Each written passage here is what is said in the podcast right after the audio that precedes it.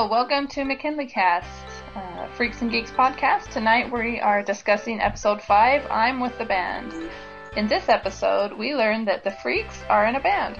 We also learn Nick isn't actually a good drummer, but boy is his drum kit huge. Aw. We also learn that his dad sucks. Lindsay shows her very supportive upbringing by telling Nick he can be whatever he wants to be, while everyone else assures him he can't, including Dimension. Meanwhile, the geeks have gym class shower drama. I'm Emily. I'm rich. I'm Carol. I'm Katrin. And I'm Aisha.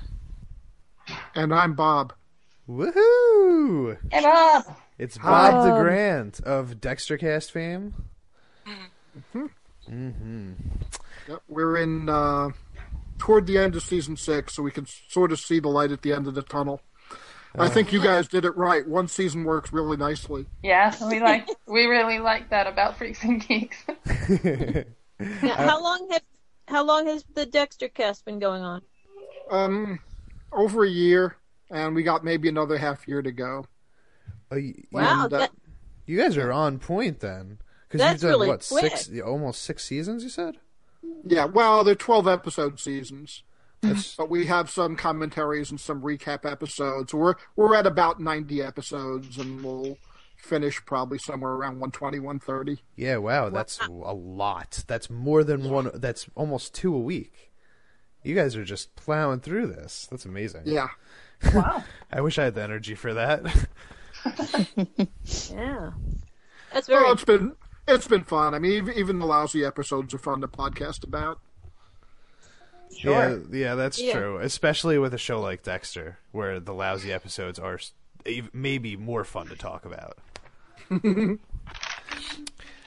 All right, well, let's get into this. We got on with the band here. We had some predictions last time, correct? Where, Yes, uh, yeah, the newbies and some of our listeners tried to, you know, figure out what this episode would actually be about. So, let's get into the predictions, and then we're going to go straight into Emily's story time with Emily, her fun facts, and then we're going to, you know, do our thing. We're we're trying a, a new little s- scheduling situation here. We're setting it up different for everybody. It's going to be nice, trust me. so, let's see. Who, who wants to read the predictions? Anybody going to volunteer? I'll do it. All right, Karen. Um, Heidi Jenkins says, "I think Sam starts a band." Carol Carol says, uh, "That's me." Says, "I think it has to do with Nick. Does he have a band?" Um, because I didn't remember us actually knowing whether he had one or not.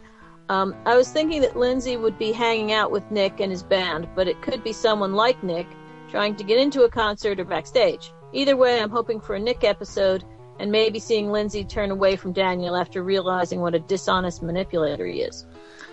I'm gonna gi- I'm gonna give you a ding ding ding on that. Yeah, That's you got a that's Nick That's a thumbs up, ding ding ding, right there. I I got a Nick episode, Plus but one it, for Carol. Gold It star. wasn't- yeah, It wasn't perfect, but you know what? It's as close as. Come on, give Uh, yourself, give it- yourself the credit. Come on. All right, all right. Uh, I was looking at it the other way, but okay, I'll give myself credit. Bob says, um, uh, I can't play this time around. I mentioned that I was going to be on a podcast about the episode, and a friend said, Oh, that's the one where. Before I could stop him. That's Oh. the one Bob- where what? Yeah, what. what Well, was- I basically I knew that Carol's prediction was right. I knew that it was about Nick being in the band, No. uh, okay. but I didn't think I'm supposed to say that before they'd actually watched the episode in the thread. So, no, it's yeah. good. You got you we made the appreciate right call that. there. Yeah. Yeah, we appreciate that. Emily uh, just was commenting on Bob, and then um, so forth, and then okay. Ash says um, Nick finally gets the guts to start a band instead of just appreciating his dream of owning drums. I'm gonna give that a ding ding ding too. It's just Yeah. it's close enough. It was really vague. It was. It was It's very vague how long that it- band's been happening. Katrin says, I'm guessing it invokes Nick being in a band and Lizzie being backstage with them or something. I'm bad at this. No, you aren't, Katrin. We're all bad at it because We don't know. You know, I'm- I think point. you're all you're all good at it because you all came close enough that I, I would definitely say victory is all around. Uh, it's close enough. Close enough. All right. Okay, fun facts from the commentaries. Um, so the Geeks shower thing, that basically happened to Paul Feig at 17. Now, a big thing in the commentaries and some interviews and stuff I've heard is that everybody would hear Paul tell some horrific story, and they'd all be like, How old were you? Like 11? And he'd be like, I was 17. So that was kind of one of the jokes that something like this happened to him so old. Um, although instead of being um, streaking around the school, he the group threw him into the showers. Well, his gym class, well, the bullies probably threw him into the showers, and they all dogpiled onto him um, naked. Oh no! Yeah, so they decided not to do that. They said it just sounded too creepy. If that happened nowadays, that would easily be called sexual harassment. yes, Yeah. easy. That would like make national news. Yeah, seriously, that would be a huge story. Okay, and Nick Wait, I'm has- sorry. I just oh, gotta stop you go for ahead. one second. There was an article that came out today that I was reading that said that this six-year-old boy, um, he kissed a six-year-old girl on the hands, and the principal said that he sexually harassed her, and the kid got suspended, and now it's like all over the news and stuff like that. Got to be Is that not crazy? Um, I, People I, need that's to calm nuts, down. right? That's They're, they're six. Yeah. You can't ha- you can't sexually harass somebody when you don't know what sex is, right? like that just Yeah. doesn't make any sense. All right, I'm sorry. Just had to get that out there. I've been thinking about it all day. our poor children. I Anyway, know, right? Yeah. Like schools. um, John Sachs. Okay, Nick and Nick had to learn to play the drums, and man, I just blanked. What's his name? What's his name? Who plays Daniel? Um, Franco. yeah, Franco. Franco. Oh, great, thank you. Jason Franco had to learn to play the guitar, and John Sachs, who, shoot, I don't know if he directed or wrote, he did something with this episode, something in the production. He taught it, he's the one that taught him to play the guitar, and he still gives him lessons today. Really? Or by, by that, today, I think they, it was about 2008, they did these commentaries. That's anyway, cool. thought that was interesting. Um, the song "Sunshine of Your Love" was supposed. They wanted it to be "Back in Black" by ACDC, but they could not secure the rights in time, Good. or I don't know. Good. it was This supposed to be that better. And also, there's there's no way that Daniel would have been able to actually play that on guitar. Oh, yeah, you're right. Okay. Um, even their little like plink plink plink version. Yeah, seriously. No, he couldn't have even tried. It would have been terrible. um, Paul Feig actually had a part in this show. I don't know if you guys are familiar with him, or, I mean, his face at least. He played the bass player of Dimension. Did he really? Yeah. He's got a few lines. He's got that red shirt, the peep show shirt on. Oh yeah, there he is. True. He, yeah, he talked a few times. Anyway, so that's Paul Feig. Um, and one fun fact is Jason Segel has an extra piece of brain in the back of his head, and it causes nosebleeds. What? An extra piece of brain? yeah, that's he didn't go into it, I guess during this episode he had nosebleed problems, and that's so they were talking about it, and that's why. I mean, that's just like it's. I've just never heard of that before. he said he had an MRI, and they discovered that, and that's that's all I got. All right, cool. Uh, some interesting stuff in there. Um, always appreciate it. So let's talk about. Well, let's start at the beginning, I guess. You know, there's so many things I just want to jump to, honestly, but let's let's start at the beginning. Um, we see Nick playing his drums immediately, and his dad walks down and kind of gives him the stink eye and walks back upstairs. So did anybody at that point already figure, or did everybody at that point already figure that his dad was going to be like, "I hate this. I don't want you to be a drummer." Yes. Yes. Yes. Yes. yeah, they kind of sell that right off the bat. And you can tell, like, even without his dad saying anything, like, immediately you're just like, wow, this guy's kind of a jerk off, isn't he? Not Well, we get to see his reaction around the same time when we see the um, what you actually hear Nick playing. hmm You know, yeah, like, yeah. See, I feel like that's kind of unfair though, because if there was other instruments playing at that time, you know, like you can't just hear somebody play the drums and be like, "Oh, this is awful," you know. It's just it's the drums. You need other stuff. Well, it's probably We- better than Kim's parents. Yeah, I would say everything is better than Kim's parents. I mean, a, lo- a lot of the adults are really annoying like that. Like a lot of the teachers are as well. It's not just the parents. But I, I thought it was hilarious that Nick had the dry ice and the mirror ball. You know, he, he was really getting into it. yeah, that's cute. it's his dream. It's his passion, man. He's just trying to live it out. Yeah, I used to do stuff like that when I was when I played in a band. I we I was all about the production value. You know what I mean? Like even if there was even if there was nobody there, just let's get some lights and some smoke and just it's like our own little party. I want to talk about the geeks and just Sam's whole issue with the showering, and just kind of see what your guys' general impressions are on this on this storyline and, and how it was how it played out. Oh. Uh, I just felt so bad for Sam. Like I went through the same thing in middle school, where I had to change in front of a bunch of girls. It's embarrassing. Really? See, this is this is why I wanted to get all of your reviews. Did all of you have to change? I've never had to take a shower in front of other people for anything, actually, and I'm just wondering. Do you Really? guys Never had to shower, have but, to do um, that? Yeah, they have showers, but you're not you're not supposed to anymore. You're not supposed to anymore because of sexual Yeah. harassment, I assume. But um, Rich, where did you change for gym? uh, there were like locker rooms, but we didn't shower. We just kind of, you know, changed, went down to our boxers and like put on gym shorts, and then Oh, okay. put our clothes back on afterwards. You guys actually had to take showers? This is crazy to me. Like this, it's I never did. mind-boggling. After gym, yes. Wow.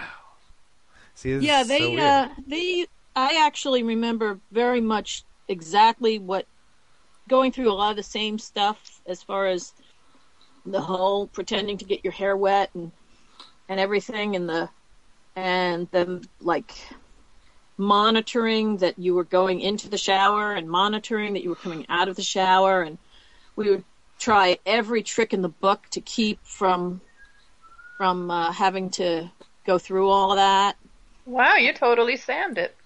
Oh yeah, Yeah, no, it was. Um, I absolutely that whole thing with Sam was, um, pretty much everybody. Yeah, there, there weren't too many girls that I remember who were okay with the whole idea of taking a shower in front of everybody, and uh, I did have one girl try and uh, lure me into a situation where the girls could. Uh, you know, throw me into the shower and do a whole number and all that stuff. And I was just a little too suspicious Yeah. and avoided it. Um, she she had been a friend of mine when I was a little kid. She had lived next door and she had moved away. And apparently, and then we re-met in junior high school. And appa- and she apparently her friends got her to try and pretend we were friends again in order to lure me into a situation where they could attack me. Gee, Uh, yeah, and girls are diabolical. yeah, but it was like someone suddenly pretending to be your friend. It's just Yeah. like, y- You yeah, put your wait, defenses why up do you right suddenly? away.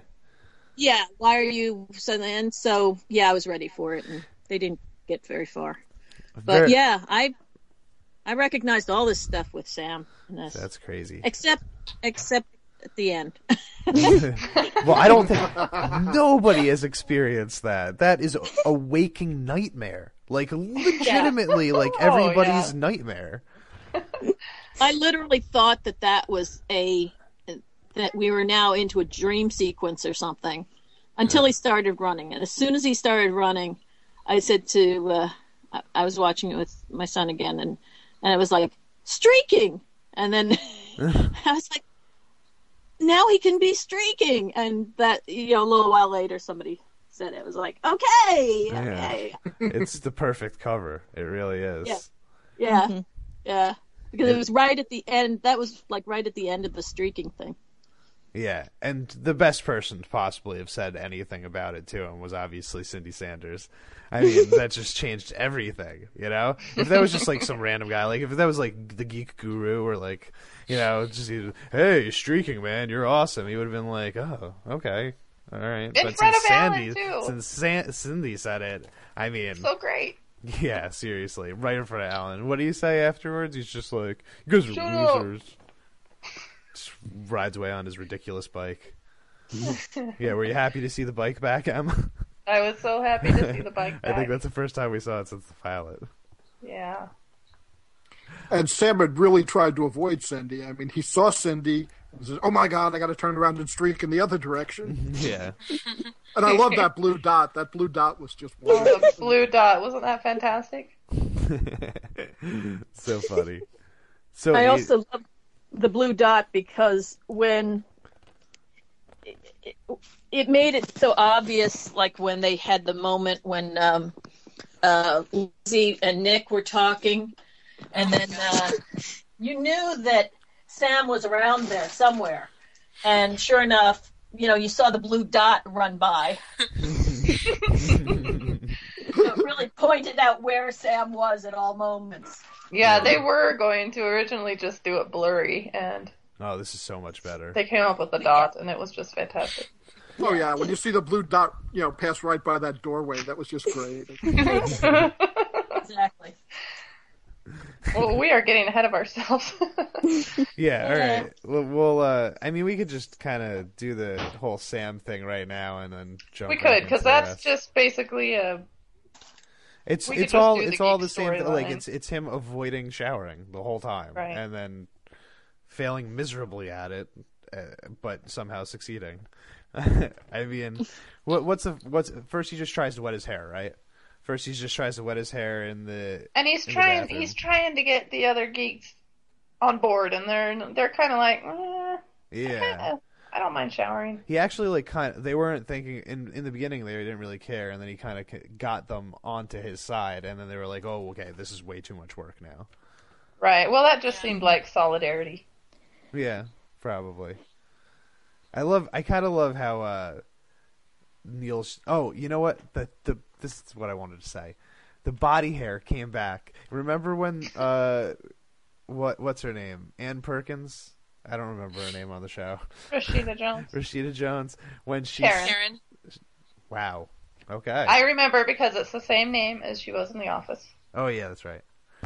Um, but yeah, remember she gave Sam a bunch of crap about not having hair on his pits, and then Right. they actually brought that back in this episode and started making the like the nerds were making fun of him for not having any hair on his pits. I was like, eh, Yeah, in nice fact, I wanted to there. say something. That's something I like yeah, bit my tongue about. callbacks, baby. It's what makes a show worth watching. And then, and uh, Neil has formed his own hair of sorts, his very proud chest hair, You mean that one line? the one line of chest hair. You know, my notes about this scene is that Neil handles bullying great. You know, like Alan yells something about "show us your circumcision," and he's just he's like, "Yeah, take a number." Yeah. You know, he just he's a pretty uh He's a confident guy. Yeah, I just think he handles the bullying real good. Unless it's bullying to someone else, and then he's a coward and won't, you know, step in. Yeah, well, he's not about confrontation. He's about trying to avoid the confrontation, which is But why he tries him, to take. he handles it great. He does. Well, he tries to turn it into a joke usually, which is Right. the best way to do it, right? I mean, that's his whole thing too. It's his whole, his whole character. You know, he's all about making things funny and trying to make them into jokes and stuff. Um, I like Neil a lot. Like I am, I remember the first time I watched this, I was kind of lukewarm on Neil. I felt like I don't know, I wasn't really into his style of comedy, but the more I watch him, the more I like him because he is like he's like deep with it. Like he really cares about the comedy. You know, he's like passionate about it, like how Nick is about his drums. Yeah. hmm But his comedy is like a 50 year old man's comedy in like a teenager's body. It's really odd. Unless you ask Mr. Yeah. Fredericks, and then he thinks he looks like a 50 year old man. That was one of my favorite lines of the episode. I had that as my quote, as one of my quotes. yeah, I wrote it down too. It's hilarious. He just says it in passing too, and Neil's just like he just gives him this face like, uh, uh, It's kind of an old man, grumpy old man face. he does. Bob, That's exactly good- what it is. about the comedy of a 50 and it made me realize that it's not just a 50 year old man it's like a um catskills um comedian Yeah. you know it's like the old kind of stuff. yeah the old yeah the old uh catskill circuit where you know like uh henny youngman and oh you guys probably don't even know who that is No idea. yeah. Okay. Um, but uh, you know those those old, you know, the one-liners, the Right. Uh, and all that. Sorry. Anyway, Um, is there was there ever any towel whipping in your locker rooms when you guys were showering and stuff? Eh, girls, no. We don't yes, shower. but I'm I'm surprised that there was never anybody around to stop it in the episode. Yeah, there was. I mean- Mr. Fredericks was out hitting on the ladies. Yeah, Uh, yeah. Um, there wasn't in the locker rooms uh, because again, it. I don't think it's really so much a girls' thing. Um, there was. I was a swimmer. I was a competitive swimmer, so there was a lot of towel snapping um, there in general, and I I learned to defend myself and snap a towel really well myself. Um, You seem to have to on. defend yourself in a lot of situations, Carol.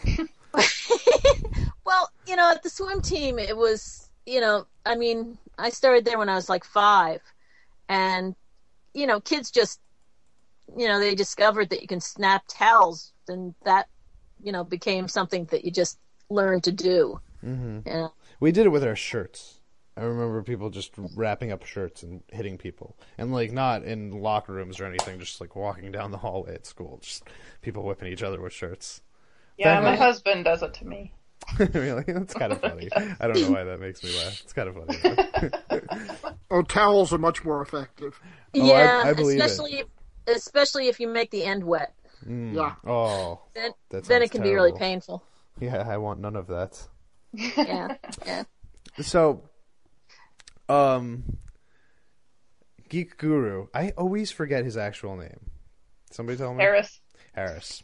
Boom. Harris, yeah.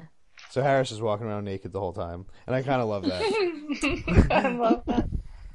He just it, Especially since he his body is certainly no better than Sam's. As no, fact, it, it's Oh, probably he's got worse. such a just the It's the confidence. like a baby. Yeah, yeah. It's Yeah. it's it's when Sam says, "Can you put some clothes on?" and he legitimately and genuinely says, "Why?"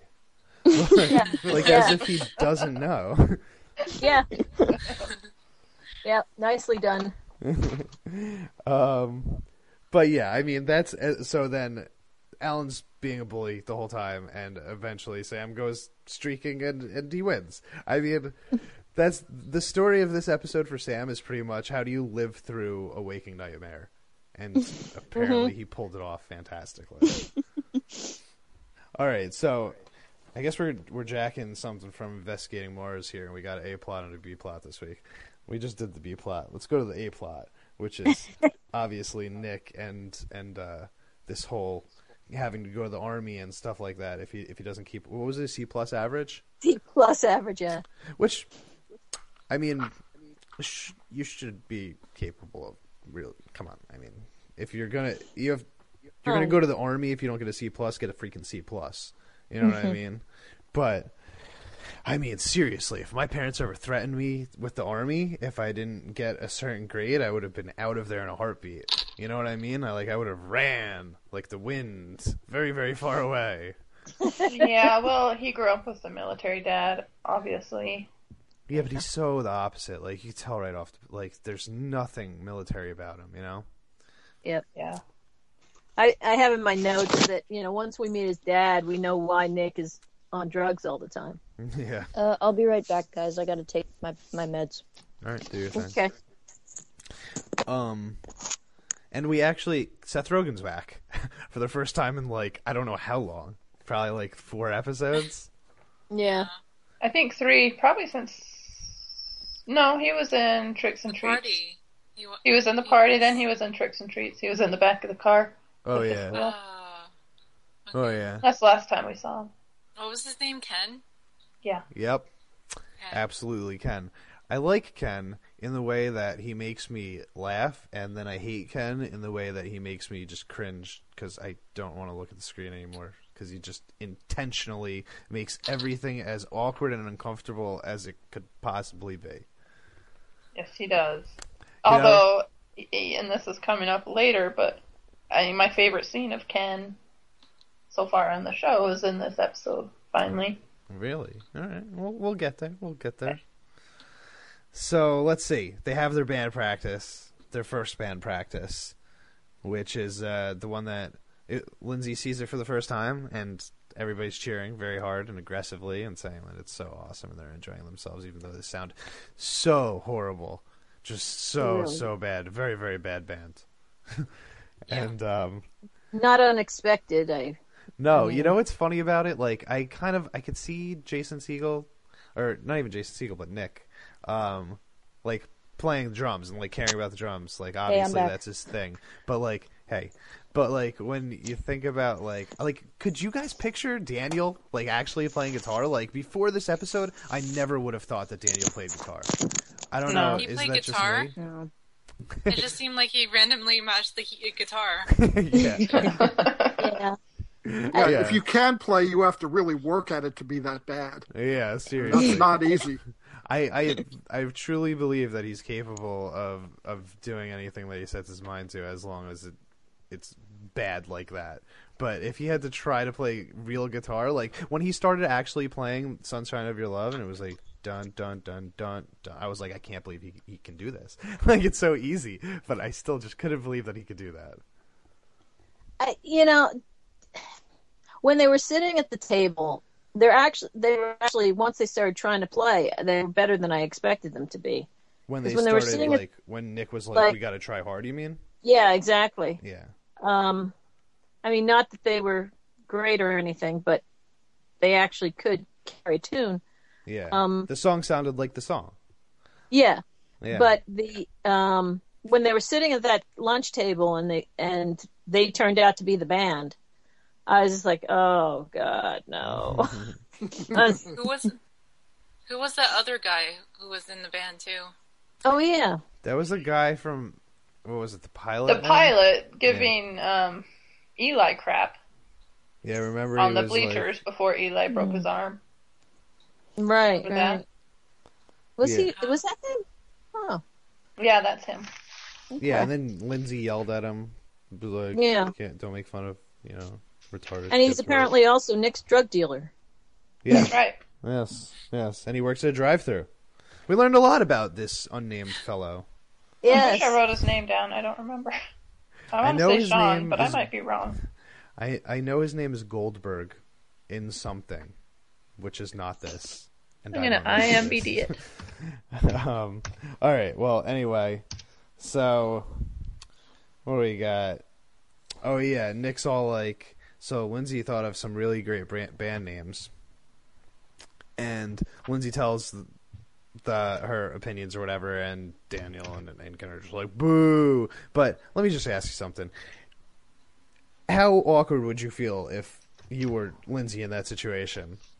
Oh, and oh, like that is such a terrible position to put her in. I was just Oh, I felt so bad for her the whole time. I would have been like, Oh I'm not yeah, saying that anything. was uncomfortable. Yeah. Mm-hmm. Those guys weren't going to like anything anybody did. That you know. Yeah, Nick Nick And- Nick has the most hope. Like he has like he believes that you know maybe they'll be good and nice, but come on, they're not gonna Yeah. be. No, never. Especially Ken, who I don't think I've ever heard say anything nice about anything. You know, he's Yeah, I always he's always Nick's just like got staring at people. Lindsay Blinders. Yeah, just thinking his friends are gonna think she's as great as he does. You know, something's going on there. hmm Well, I think also he just has, he's the only one in the whole thing that's got a pos- positive attitude about anything. You know, he's a, he's Yeah, kind that's of what I hopeful, upbeat person. So, I mean, he has, does approach things in a very positive way, unlike He does. all the rest. He's he's like good-hearted. Like he's got good intentions, while the other ones just seem to not care at all. You know. Mm-hmm. He also hasn't struck me as a dummy in previous episodes. Like Daniel has. I can imagine Daniel being hopeless at math forever. Yeah. Nick didn't seem to me to be like that. I I really didn't think he'd have trouble getting a C plus average if he really needed to. I feel the same way. I think there's there's Yeah. got to be a certain amount of laziness coming into this. I Or think, drug I mean, use. Well, I that think- they probably go hand in hand. Yeah. yeah, Well, that I mean- he always skips. Yeah, exactly. he cuts class. all of Bad influences what it is. surrounding him. a lot of. Yeah, they're they're not stupid people. None of them. Well, you know You what? know? Daniel is. See, here's the thing. When I look at like specifically the difference between those two, Uh-huh. Daniel seems unaware, like just of his general surroundings and like what is happening, while Nick seems very observant and aware of what's going on. Daniel seems to live in his own like like he doesn't he just the apathy like of Yeah. it just overrides him. Like he just Yeah. doesn't care what's happening and he's not he's unaware of it. Well, Nick Yeah. Mm-hmm. cares, so he notices things and you know how people think about Yeah. things and stuff like that. Yeah. It makes No, Nick much more relatable, and obviously, even though Daniel, you know, I I, I strived to be Daniel in high school. Oh, I'm so sorry. I, hey, I kind of pulled it off for like a year and a half, and it went smooth. It went smooth. Now I'm really ah, sorry I found that funny. so, what do you think of L L? I, I write her down as L on my sheets. Of Lindsay actually just coming straight out and being like, "Nick, you guys are not that good." Do you think that was nice? Do you think that was appropriate? Yeah, Yes. Yeah. yeah. because because Nick is moving to a different. He's got major life decisions to make, Mm-hmm. and he can't live. I mean, his father's not going to let him live in a dream world.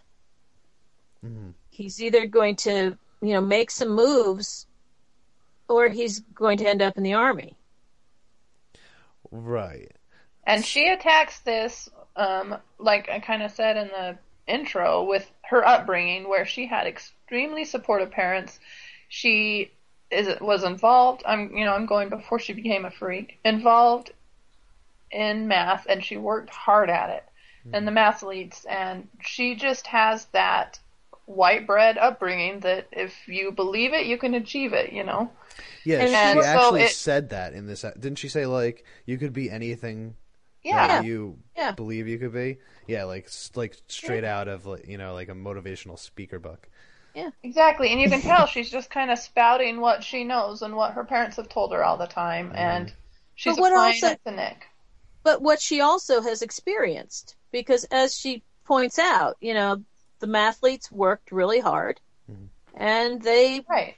they won all kinds of awards and stuff and the fact is that yeah hard work you know definitely can pay off and you you know you sit back and you skip classes and everything and yeah you're not going to do well Yeah, this is what Lindsay knows, and so that's what she tells Nick. She knows this, and she um. Uh, lost my train of thought. Well, yeah, I don't know. Uh, Totally. mine is- it'll come back to you Oh, I know, I know. Okay, so she, this is what she knows, and she doesn't understand the world yet quite of Nick and his pot smoking, and just that whole slack slacker attitude. She's just not there yet. and that's all the freaks are at that point. And It's amazing They're that you say she's not there yet, like because, like, as if she's striving to become a slacker, which she is. No, it's it's just she's the totally idea of that trying is to kind fit of in with those so weird freaks. when you But put every it like that. episode, we're realizing that she's just still not. She just still doesn't quite fit in with them Mm-hmm. as much. As she doesn't really be. get it. She doesn't get it. I mean, honestly, I don't Or get into it her. to some degree. I get it with Nick because I, you know, this episode really kind of showed you where where Nick is coming from and you know what's making him the way he is. Because Nick, you know, as we just said, he's got that he's got passion for things. He's got interest in things. As as Rich said he notices things. You know there's a connection with the world but he's you know he's like deadening himself and he's and all. And and you look at it and yeah I could see this skipping classes and and and all of that and and underachieving being total reaction to what he's seeing in his home life and his father and as he said his brothers and, and everybody else And Um, Did he bring up his mom at all? Just the canning that she cans her own vegetables. he didn't bring up his mom Interesting. no well, I guess Lindsay brought up the vegetables. Yeah. yeah And I But think maybe that Lin- this is an. Oh, go ahead. I think that Lindsay was also right to a degree. I mean, compared to the rest of them, I think that Nick is much closer to being a good musician if he actually did work hard at it. He's definitely the most And- talented. And I also thought that she, I don't think she could believe that anybody would think they were good. And so I think she was a little taken aback when his reaction was like, you know, way to support me. No, I agree Mm-hmm. with you. I think uh, I, I think that she was not in the wrong at all, and I, I think that he needed to hear this stuff. I think it was imperative that he heard this stuff, and I think it was really important that he actually tried out for that band also, so that he could see where he was in this, you know, on this path. yeah But at the same time, I just gotta say, like, if if I don't know, if a girl that I liked told me that she thought my band was bad, I would be very, very upset. like that would be the worst thing that she could possibly say to me at that time. And I'm, I'm not saying that she did anything wrong. I'm just saying, Well, like if I were him, that would have that would have broken my heart. she just said that Well, she it wasn't in- in subtly said that over the course of the episode, though, because I think she said you guys aren't very good or something like that. is that what she she said you're not good enough to win any competitions. right Right. And Which I think is a, a real understatement. Yeah, that is that is And an that they- understatement. and that they needed to rehearse more Yeah. But You then know, but wants then to- when they quit when they like quote unquote quit the band, she's like, "Well, you know, you're the only person in the band that that can play anyway." Like she was kind of I understand that she was making him feel better about what had happened, but at the same time by degrading the other members of the band um not degrading by uh I can't think of the word that I want. belittling Sure Belit- by belittling the other members of the band, um, it kind of makes the band, which Nick cared about, seem less important, you know. And then, therefore, if I'm just coming um, from trying to come from his perspective, like what I would be Yeah. thinking if I was him, like that kind of would have broken my heart a little bit, like the whole just the way that she reacted to all of it throughout the course of the episode. You know, I mean, the kiss at the end would have probably fixed everything completely. though i mean she was right i mean and it it was something that You know, the difference is, see, I'm looking at it from a perspective of not having to go to the army. Because he was going to get sent to the army, I think that she totally needed to say all that stuff. Like, he needed to do something about this now, you know? If if there was no like threat of going to the army, then nobody should really say that to say Right. that to somebody in a band. Well, and they're also talking about doing this Battle of the Bands thing, which Yeah. she's probably like, ugh. But you know what? If it Yeah. like I've I've played a bunch of Battle of the Bands. You know, you don't want to battle of the bands. You don't want to battle of the bands. It doesn't really matter. Ain't no big deal. Getting sent off to the army though, that's like Right.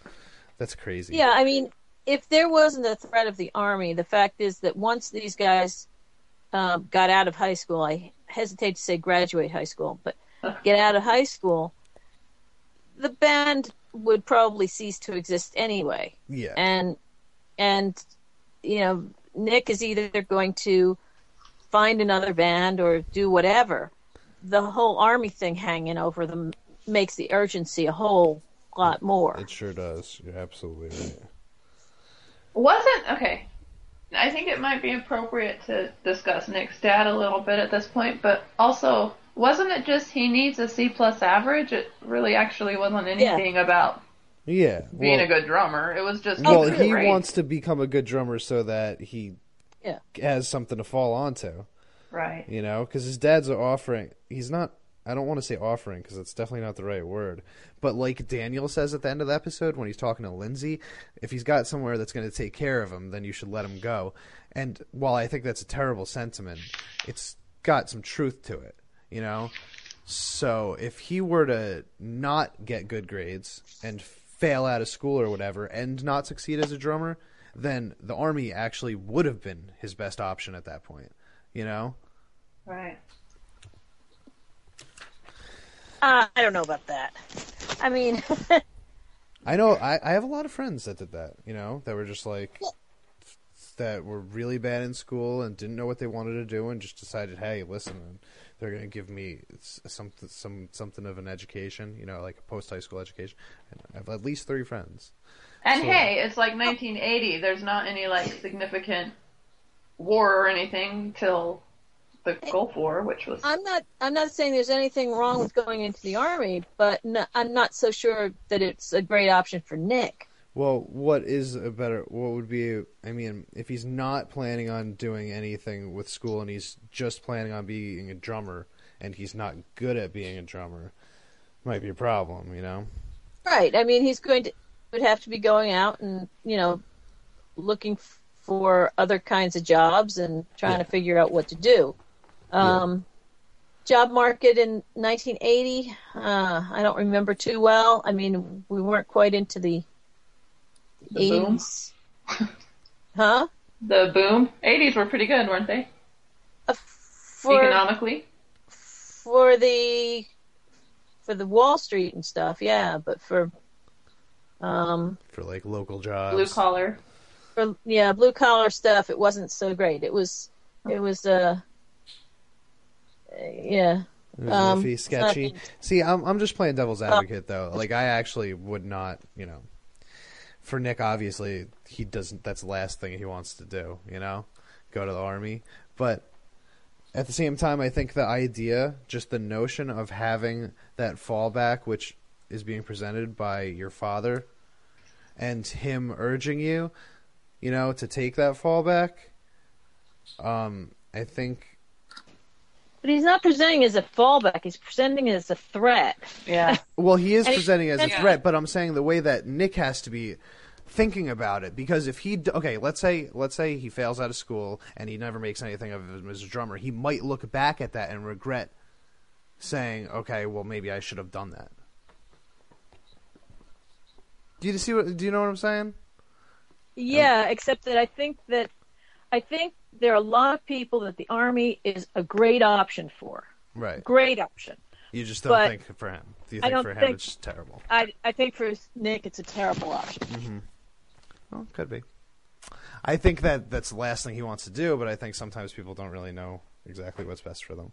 Well, he also he also has been raised. He knows what the personality types and stuff are like. He he said himself. I mean, he's been raised by somebody who's military. Apparently, his brothers are in the military. I Yeah. mean, so it's not like it's an unknown quantity for him. That's true. He already knows, you know, what kind of people You're he's right. going to be facing, and he already knows probably what kind of discipline and everything because he's probably been raised with it by his dad. Mm-hmm. It's like he's got the experience without actually having to firsthand experience it. Like he knows exactly. No, you're you're absolutely right. If he knows at this point that he wants nothing to do with it, then that's probably not going to change at any point. I feel like if someone doesn't want to join the military, then they shouldn't join the military. That's a, that's a very simplistic and easy way for everybody to understand the truth in this matter. He should not have to join the military if he does not want to. I agree 100%. unless he gets drafted. Um, well, mm, let's not get into the draft. Well, how happy do we think Nick's dad is? I mean, his Moonrock statement speaks volumes. Um, Happy? well, happy with his life choices. Mm-hmm. You know, he says, I hope this isn't anyone's call, I'm going to say it. Um, I used to think I could walk on the moon, but you don't see any moon rocks around here, do you? Mm-hmm. That is just, That's very telling. You're right. that's a statement that's, hey, life sucks. We don't get what we want. So, you don't get what you want, because I didn't either. Yeah, I mean that that is a very telling statement. Uh, aside from that one line, he kind of just seems like the a regular, just like kind of hard ass. But Right.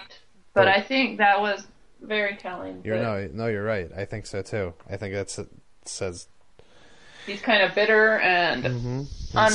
cynical. Mhm. He's so he doesn't want his son to have his dreams either. Well, I mean, there, there might be a time to give up on your dreams, but I, I hardly think that high school is it. yeah, absolutely.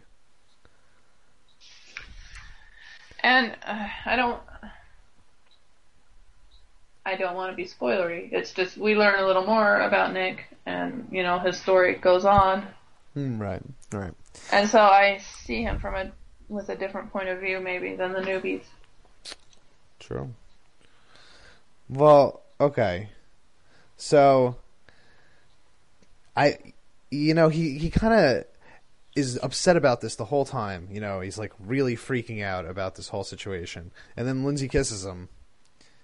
And then he's super happy. And he totally forgot about his actual problems. Did you notice that? Like they Well, didn't, yeah. they didn't remedy the situation by the end of the episode. You know, about him maybe getting sent off to the army or whatever. But he was still big old smile on his face. And that happened right after just that really embarrassing audition. Yeah. I wanted to mm-hmm. not talk about that at all. Like I Was it literally too awkward for you? I literally did not watch it. I just skipped Oh. over it. I, I I was like and Netflix was loading really slowly too and I was just like no please just just go so I could get past this part.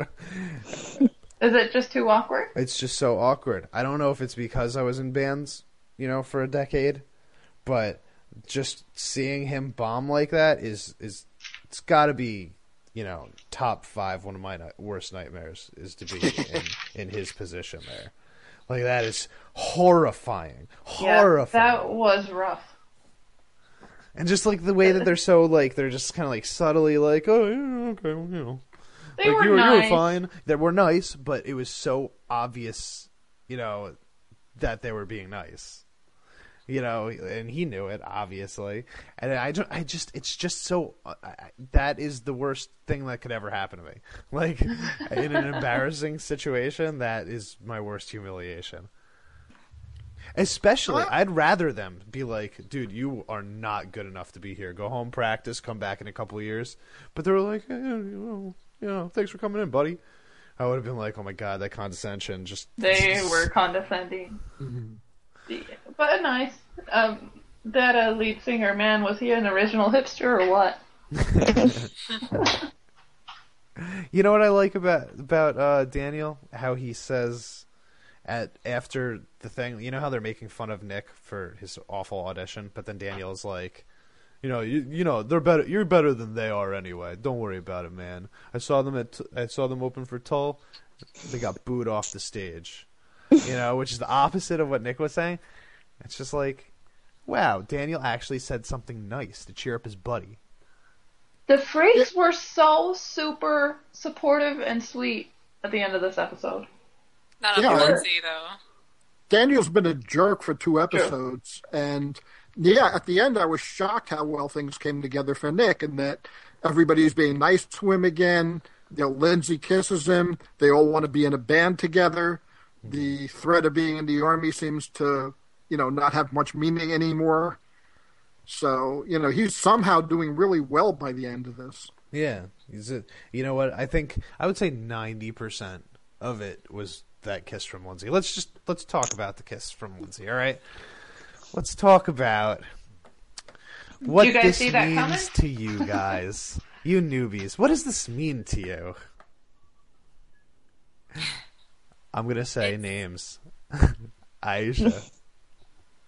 I don't know. I feel like it's gonna kick off a storyline where Lindsay is like, like where Nick is more into the relationship than Lindsay is, and she's only in it to cheer him up, and yeah, like her face at the end tells it all. Mm. Carol? Is Carol here? Yeah, I'm here. No. Okay. What what, What? what did you think of the the kiss with Nick and Lindsay? Um, I thought it was a little on the awkward side.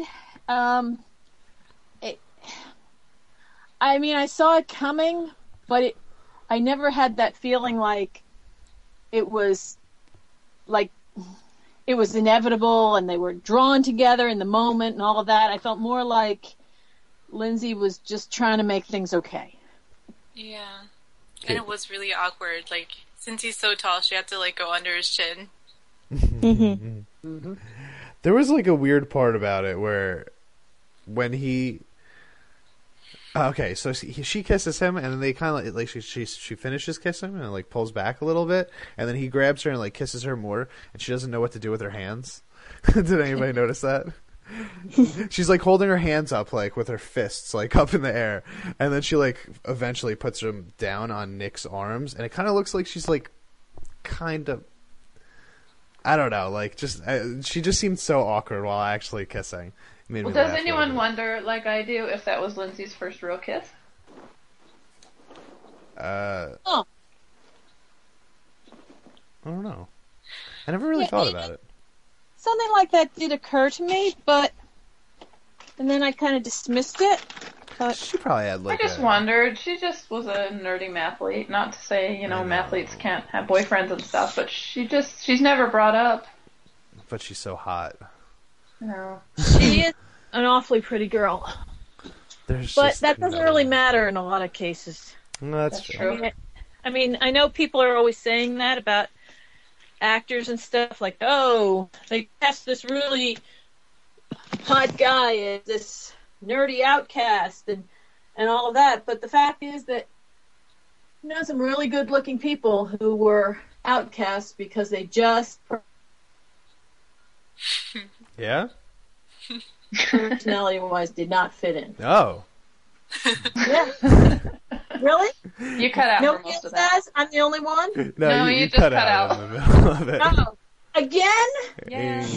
Ah. But we got the rest of it. we we I got the gist. Yeah. But Lindsay doesn't seem to me to be somebody without social skills either. I, No. mean, I don't think it would really be in the, uh, that would be true of her.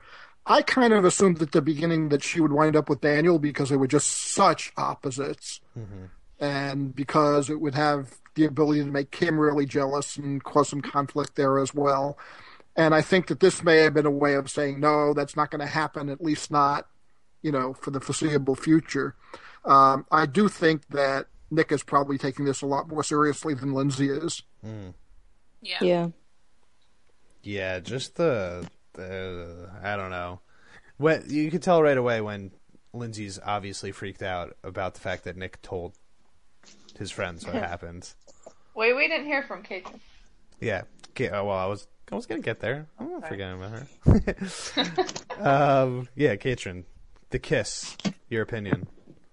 Um, well, I kind of saw it coming, and at first it made me kind of happy because I'm like, good, this means she's moving on from Daniel, because that just obviously wasn't going to go anywhere. But then it was like super weird later, and she obviously doesn't really know how she feels, and Nick clearly does know how he feels, so I feel like this is just going to cause drama and sadness. I seem to remember you kind of mildly ship them a little bit. Yes, I, I do Uh, I kind did- of ship yeah. them, which is like, which is why I'm kind of afraid of where this is gonna go. Yeah, it's almost like worse in this situation. Like if you think that Nick is more into Lindsay or whatever, or did you say that, or did I should say that, or did you both say that? They both said they it. both that. said that. Yeah. You both said that. Yeah. Um, I mean, that's that's just I don't know. You could tell immediately, like it's it's an immediate uh, the way that the episode ends too, with her just kind of like wearing the gloves and like you know, like like Emily said with the dry ice, just like really slowly, like just picking it up and smiling back, like yeah, fun. This is awesome. But truly, it is not. he just wants to play music in front of her while smiling at her, like, you know, radiant smiles. Oh, yeah. Just while Well- playing the drums. And we get a taste for what she's actually hearing, you know, in the first scene. You know, we hear all of it. We hear the headphones and everything. But all she hears is the his little Just the drums. yeah. just the drums with his big smiles. and he is just like listening to the applause and he like soaks it in. yeah, seriously. And she just doesn't hear any of it. yeah, like the this the parts of the song where there's nothing there's no drums and he's just like looking at the ceiling like nodding his head like yeah she must just be like what is happening right now um This just seems like such a misfit situation. I mean, Lindsay, what the hell is Lindsay doing in this group? No, She's finding herself. she's finding herself yeah It's, That's- it's an that's true. existential story. was she? She. uh I mean, I understand she's experimenting and she's this and that, but most of the time she does not seem to be enjoying herself. I agree. She seems just confused. mm-hmm. i think you're right about that So moments like that make me like, yeah, Nick's a really nice guy, Mhm. but what's she getting out of this? I still, I haven't quite figured that one out. I think it's still like just about. I hate to like boil it down to one thing, but I think it's really just about the fact that like you know she's her grandma died and she said that she basically said there's no heaven, and now Lindsay's like, okay, so I'm gonna do everything I can to avoid being that good girl at this point because heaven's not real. I'm not going to heaven, so I'm not even gonna try to be good. yeah, anymore. it's like part of her feels that way, but the other part cannot shake. Because she actually is a good, good girl. person. That's the thing. Yeah. She's actually a good person, and she doesn't realize that even even if there isn't a heaven, you know, um, you know, one way or another, even if there isn't, that doesn't mean that she should stop being good. You know, you could be good regardless of what's going to happen in the afterlife. You could be good just for the sake of other people. You could be good Right. for the sake of yourself or your family or whatever. Well, know? atheists do it every day. exactly. There you go. Mm-hmm.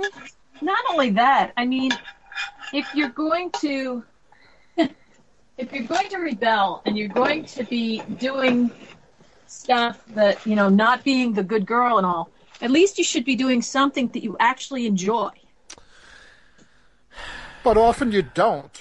I mean, often you don't when you're trying to fit in with the crowd of the cool kids that you may not have anything in common with necessarily. Mm-hmm. And I think in her case, she's just trying to fit in with this group. And, you know, before this, she was hanging out with Millie. And at some Yeah. point, you have to go, this is really weird. Maybe I mm-hmm. should be doing something else. Yeah. Good point. I mean, hanging out with Millie could drive you to hang out to the total opposite. She's just got to find that middle ground, you know? Yeah. She went from one extreme to the other. Yeah. All right. Well, listen, before before we get into any of the other, you know, uh, feedback and the quotes and all that stuff, there was one thing that we skipped over that I needed to bring up because it's one of my favorite conversations in the entire show. Millie and the Drama Club? The what? Millie and the Drama Club? No. Oh, the Oklahoma That was nice though. is great. We Wait, cannot don't skip don't over say that. don't. I got a quote from that. So And um, oh no, you're talking about the beautiful body. the beautiful body. The, beau- the beautiful We're family dinner. that it's I still every, every time I could just turn on that scene and just laugh the whole time. It's ridiculous. so oh, great. Harold, doesn't he have a beautiful body? Yeah, I just said that. Lindsay, tell your brother he has a beautiful, body. what? he just when needs she to said hear that, it. I was just like, You've got to be kidding me. Talk about awkward. Oh, it's so funny though. Oh, They're just so, so ridiculous. funny. Mr. and Mrs. Weir. I mean, just just legitimately believing he needs to hear this from his sister. Like this is gonna. they really think that this is gonna fix him. Well, you know what? It worked. He came back He, to he that said it. You're right. You He's said like, it. I'm proud of my body. He and said he it. goes He actually said it. It's so it turned funny. out horribly awry. Yeah, which But just tells Lindsay you handled that. it great, just the right amount of sarcasm. yeah, yeah, she did. But you know what? It just goes to show you if your parents tell you how to deal with an embarrassing situation, you don't take their advice. So, sorry, any parents, including myself, kids, don't take advice uh, from your parents in embarrassing situations. It will make it way more embarrassing. That is. Nah, some parents have it right, Rich. I'll bet you'll find the way. Yeah, well, I'm still I'm, I'm gonna I'm still close enough to like still being in school right now, where I should just write down all the things that I remember and just kind of give my son like a, a book. You know, I, I'm not gonna teach you anything, Zach. Here, just read this book. This is what I learned. Yeah, in fact, Paul and Judd were actually talking during the commentary about this very thing that they are finding themselves as parents now, giving them terrible advice. Yeah, And they're in the middle of it and they're like, this is terrible advice. dude, I can I can feel it coming. Like I can feel it coming already. Like it bubbles up like like acid Uh-huh. reflux, and I'm Oh, I do like, it to Scout all the it's time. gonna it's gonna happen and i'm just like i don't want to like i remember being you know in school and being like wow i know my mom is so wrong right now but like the truth is a lot of the things that she said were just to make her life easier and i'm realizing that sometimes parents need to make their own lives a little easier you know Yeah. um does anybody have any other points on the episode before we get into the other stuff Uh, oh, um, I left my notes somewhere in the house here because I've been having to wander around the house. Uh, but one thing that did occur to me was, did anybody else? I don't know. This might be too nerdy a reference, but did anybody else, um, when they saw that white ball and the kids being kind of threatened by it, immediately go to the prisoner? Absolutely. Prisoner. Yeah, Prisoner. It's an old TV, British TV series. Um, Patrick McGoohan. It was. Uh, you should look it up. All right. Yeah, I don't know this reference. It was actually a big influence on Joss Whedon. There were three or four prisoner references in Buffy. Hmm. The big balloon in the initiative was one of them, and characters saying, like Ethan Rayne saying, be seeing you, that's a very common prisoner term. Oh yeah. really And I'm not, yeah, and I've, I've been talking about doing an Introcast on it, which may happen next year. I'm, I'm, I'm really hoping it does. I love that series. I, I actually bought my first VCR specifically to tape The Prisoner because it was before DVDs and before Netflix, and you never knew if you could were going to be able to see it again. My best friend who um, who introduced me to Star Trek way back when when we were in junior high school. When we were in high school, she actually had a prisoner jacket, and there was a whole group of of kids who would wear their prisoner jackets on certain days and all kinds of stuff. Very early cosplay at the Oh yeah. well, we we were visiting relatives in Scotland at one point and took a side trip to Wales to see where the prisoner was filmed, and a lot of it is still in existence. Is still there, and we stayed at, we stayed at a hotel on the local grounds, and the idea of the prisoner is that there's this village that you can't get out of. Like he asks for a map, and they give him a local map, and he says, "No, no, I want a larger one." And they give him a physically larger map with the same local area that you know hmm. they, they're they're not going to let him see anything outside the village.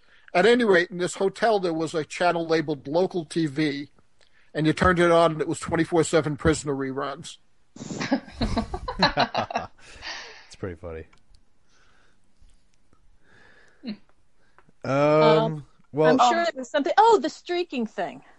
okay. I just, you know, I mean, I know we talked about it already, Yeah. but I just, I thought that was brilliant the way that transitioned from him being really concerned and literally feeling like, oh my God, this is this has got to be some kind of a, a dream sequence or something as he was standing in the middle of the hallway and the doors are opening.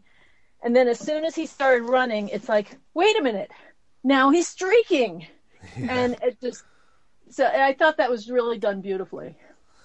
It was done really well. I, I love the fact that he didn't realize he was streaking. Oh yeah, he didn't know he was streaking. He was running for his life. Yeah, even at the end, he's still, even after people were excited about it, he's still terrified when he runs in and sees Mr. Fredericks talking to the new gym teacher. We learn a little bit about Mr. Fredericks here too. Maybe he knew just as much as he was saying he knew to Sam. uh, Um, in the last episode when he was giving him sex advice, oh yeah, it's seems to be some somewhat of a playboy. flirting with that gym teacher. Was pretty funny. All right, let's do some. uh Who won, the freaks or the geeks? Wait a second, I've got the uh my Ken scene that I liked was when he's. You're what?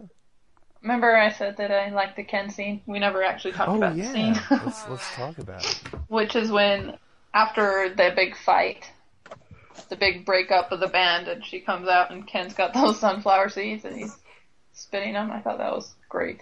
I thought he did an excellent job. Yeah, that was when I said that Ken that Ken uh, is super awkward. That's pretty much what I was referring to right there. Oh, see, I don't see that as awkward. I thought he played that beautifully. Well, I I know I think I approve of what he Oh. did definitely. Oh, when I say awkward, I meant just like hard for me to watch because I I put myself in Lindsay's shoes and she's just like like she says something to him and he just like what does she say? She's like, "Hey, so nobody's here," and he just looks at her. Like he, he loves just looking at people and not responding, and it, that that silence. See, like I said before, before we started the podcast, I was saying how I hate the silence. That's that's the silence right there. Stuff kills me. Yeah, and did the in the commentary they pointed out that when Daniel comes there, he starts eating the sunflower seeds off the table, which I did not notice. I didn't pointed notice out. that I thought That was funny. Oh my Ugh. god. I wish I noticed that. That's kind of hilarious. But I love that whole thing with Lindsay talking to Ken and then talking to Daniel and getting the two different perspectives. It's fantastic. Yeah, I just I I really like the freaks at the second half of this. I thought they were so supportive and that Kim and we have to talk totally happened to me once. Just yeah, I love I love Kim having newfound respect for Lindsay for being a yeah. slut. Yeah, seriously. She was so excited about that. Um, you know what else I found funny? Was, Kim has a, only a couple lines in this episode, but when she says after Lindsay quote unquote breaks up the band and they all decide to walk out on Nick, Kim's just like she says something like "You're the worst, Lindsay," but she says it like in a jesting fashion, like she said she's just like kind of poking at her, like she's not taking this seriously at all. You know what I mean? Like she's just like whatever. I don't care what's happening. Let's go get me food. She thought Daniel looked hot playing the guitar. That's all she cared about. That is all she cared about. You're 100% correct. I want more Kim. I want to I want another Kim Kelly is my friend episode. Hopefully we get one. anyway, all right, yeah, let's get the let's do the freaks or the geeks who won. I know, I know who I think won, but let's start with Bobby me boy, Bob DeGrande. Who won, the freaks or the geeks? Um, I thought they both came out of it pretty well. You know, Sam got through his crisis surprisingly well, but he was really the only one that had anything going on in that camp. So I'd say overall the freaks, uh, because they all seemed to be pretty much together at the end. They rallied around Daniel, which was surprising. As I said, uh, Kim even seemed to be able to tolerate Lindsay at the end. So I thought they were in a much better place at the end of the episode than they were at the beginning. True. Okay. Uh, Carol. Oof, it's really hard because both went through so much. Um, They both had really lows, really low lows, and really high highs. yeah, yeah. I mean, Sam got through, and in the end, you know, won as far as the opinions and stuff, but he still went through all of that, which was not good. Right? like Um, while it was happening. Yeah. That's the worst. and honestly, even though everybody's congratulating him and stuff, that kid's still going to have flashbacks, you know, and maybe bad dreams for a long time. Um, though he will have a funny story to tell when he's all grown up. Um, the freaks. I mean, She's doing pros and cons. I'm Oh, doing pros and cons here. I know I'm taking time, but No, it's okay. It's I'm like- going to start a new list: pros and cons. yeah, yeah. Uh, it's, uh, Nick, I mean, Nick got through it and he, you know, and all of that, but he came out in a bad place. I mean, even though they're kind of laughing about it and stuff now, I mean, nothing's really been resolved for him at all. Um, he thinks he's a bad drummer, which, yeah, he is. Um, but he's not really thinking in terms of making himself a better drummer Yeah. and he's not really thinking in terms of bringing his average up to a C plus either. So I guess in a bizarre way, I have to go with the geeks. Okay. I like your train of thought, Carol. Um, Aisha. Well, I'm going to have to go with the geeks because although a lot of stuff went down with um, Nick, it was like only Nick and like none of the rest of the freaks. Like, did there? Do we know? Do we even know if their band got back together? Yeah, I think they Um, said. He just, he's like, oh, they're fine. You know, we do that all the time. Yeah. But I don't know. What was the name of their know. band anyway? Creation. Although, Nick's the only one that thinks that. Yeah. They For never some got a name. I thought it was Mystic Spiral. That's Daria. yeah. Yeah, yeah, I'm gonna have to go with the geeks because it was just Nick, uh, like singular, the singular Nick who, like, went through stuff, not the freaks as a group. And I don't think he necessarily had a good ending. Like, all that's changed is now that he thinks there's a possibility of sex, which, of course, can cheer up any guy, but in the long run, really. um, totally agree. Yo, by the way, how how much of a jerk do you have to be to call your friend out when Daniel says you would know that if you ever got any, and he says that in front of Lindsay, who he obviously is into, and Daniel's supposed to be like his best friend. Your best friend Yeah, doesn't do that that, was to you. low. That is Well- that is seriously low blow. Yeah, but Daniel also has a thing for her too. You think Daniel has a thing for her? Yeah. It was obvious in the party episode. Uh, Does everybody think that? I don't. I don't know that. Uh, I think he. I can tell you right now that when I was watching the first time, I thought that he did until this episode. When when I saw this episode, I was like, you know what? I don't I don't know if I think Daniel likes Lindsay anymore. But that was just like I- I just remember watching it. Like this is just this doesn't mean anything. I'm trying to Yeah, to when he finds it, out. But, I don't know. I know too much. Yeah, when uh, Daniel finds out Lindsay said their band was not that good, like, he sounded almost betrayed. um, Daniel, you mean? Yeah. Also, when Nick is like, "Oh, what does he say?" I think I wrote it down. He says, uh, "You were right, Lindsay." And then Daniel turns around. He was like, and he looks at her, and he kind of he looks at her with like a stunned look on his face first, and he's like, "What were you right about, Lindsay?" You know, like he did seem like he was offended there. Yeah. Well, I think there's also a thing of like, okay, so are you causing trouble here and, you know, getting between the guys? Yeah. That whole thing. You know what else I noticed happened in this episode? There was like a, clear cut Daniel being the leader.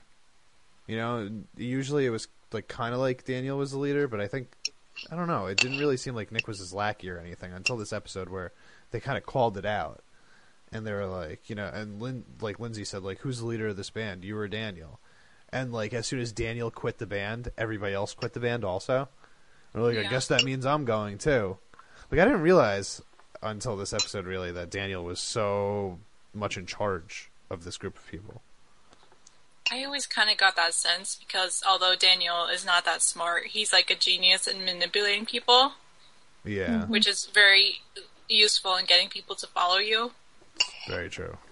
Yeah, he always seemed like the ringleader, and he brought Lindsay into the group, and it was kind of Yeah. like I'm That is bringing her also in. true. It helps to be that pretty. Hmm. Well, I think I think also, you know, like when you were saying, does he have a thing for Lindsay? I think he definitely was interested in Lindsay, but over the course of the episodes, I think he's drifting further away because I think he just is realizing more and more that She's out of his league. yeah, they're that they're so that they're so different that manipulating her into a relationship might not be worth the trouble. Mm-hmm. it's a good, it's a good way of looking at it. Um, so Katrin, who won, Freaks or Geeks? Um, I don't know. Nick definitely didn't win, so I'm gonna have to go with the. Am I echoing? Uh, you're A little bit. Just slightly. It's gone now. Okay. Um, I'm gonna have to go with the geeks just because we didn't see much of the other freaks, and Nick certainly didn't win. So that is what I think. okay. M. Yeah, it, it is a hard choice. Um, but I am going with the freaks. Um, Nick got a kiss from Lindsay.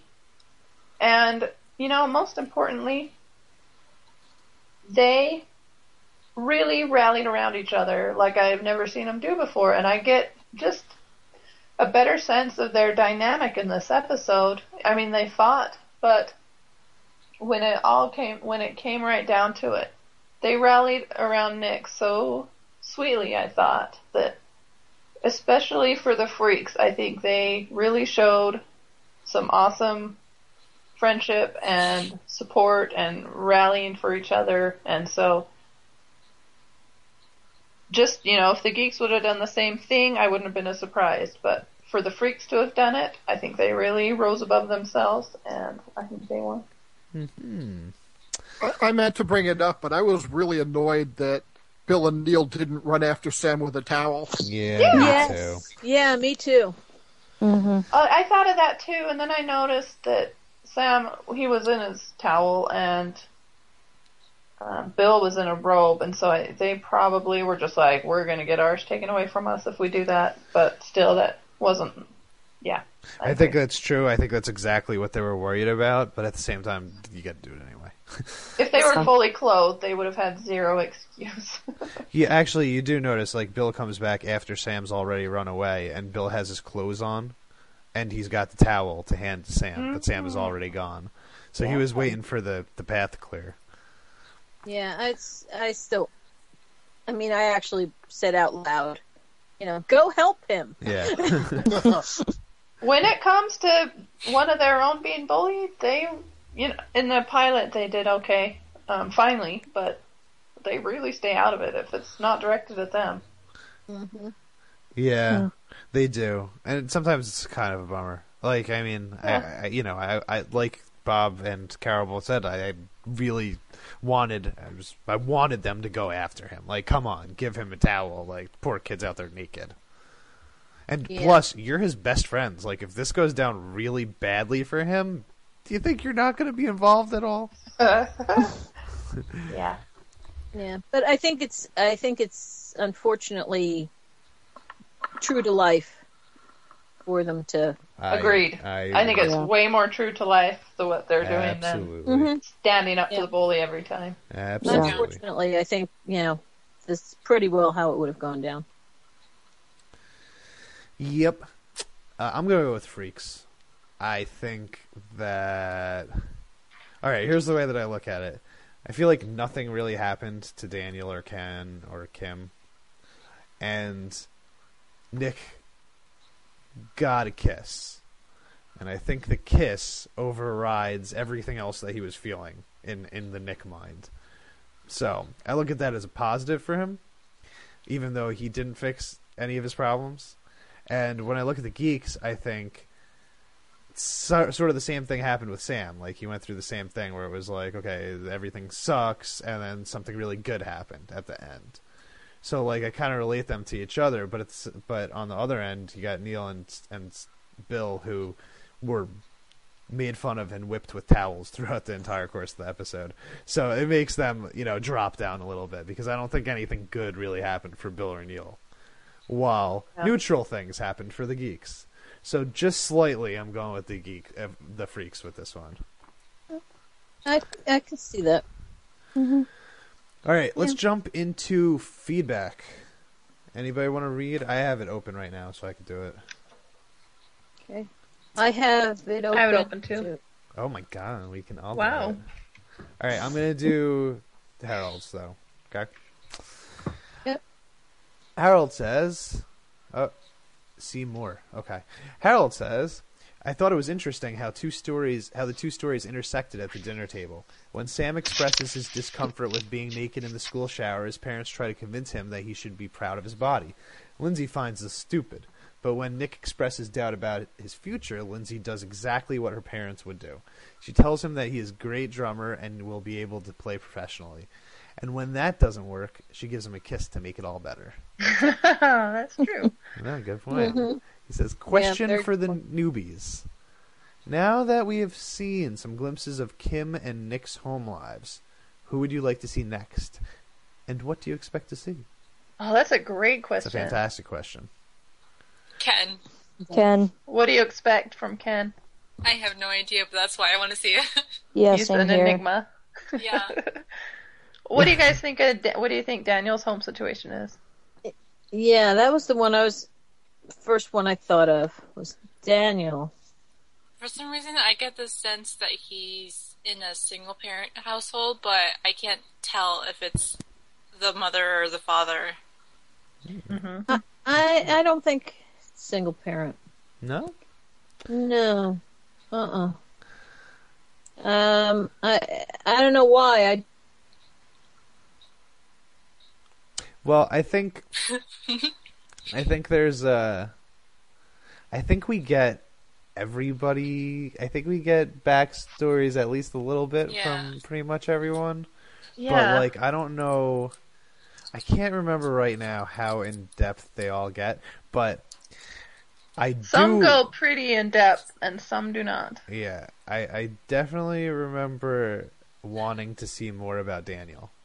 Mm, I, yeah. I wanted to know what his deal was, just because you know the whole, it goes back to that whole like being unaware thing. Like, why is he like that?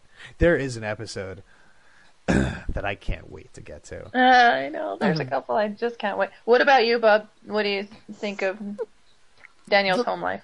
The first thing that popped into my head was actually what Aisha said. Single parent, probably with little to no control over him. Yeah. I think he's been living, you know, basically as an adult for a few years and, you know, really not handling it all that well. Yeah, that's Okay. how, like, that's probably where how he developed his manipulative skills. Because that's how that's the only Ah. way he could survive. Yeah. Interesting. What about Neil? Neil. yeah, it's like, I, I always forget about the geeks. like for some reason, I was just like, oh yeah, there's What about Bill the and Neil too. We wait, did we meet Bill's mom when we were at Bill's house for the for the Halloween episode? No, No, think but so. we were in her. No. We saw her room.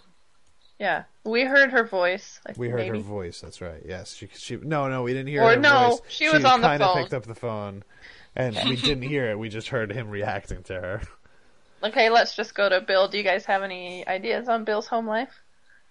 No, but um, I one more thing about Daniel. I have no idea why I think this, but I feel like he has a younger sibling that he's like fiercely protective over. I don't know why I think this.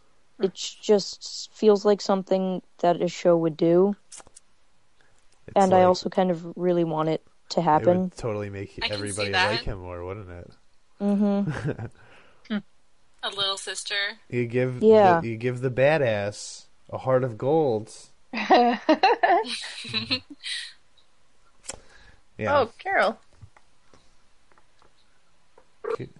Is- Hi there.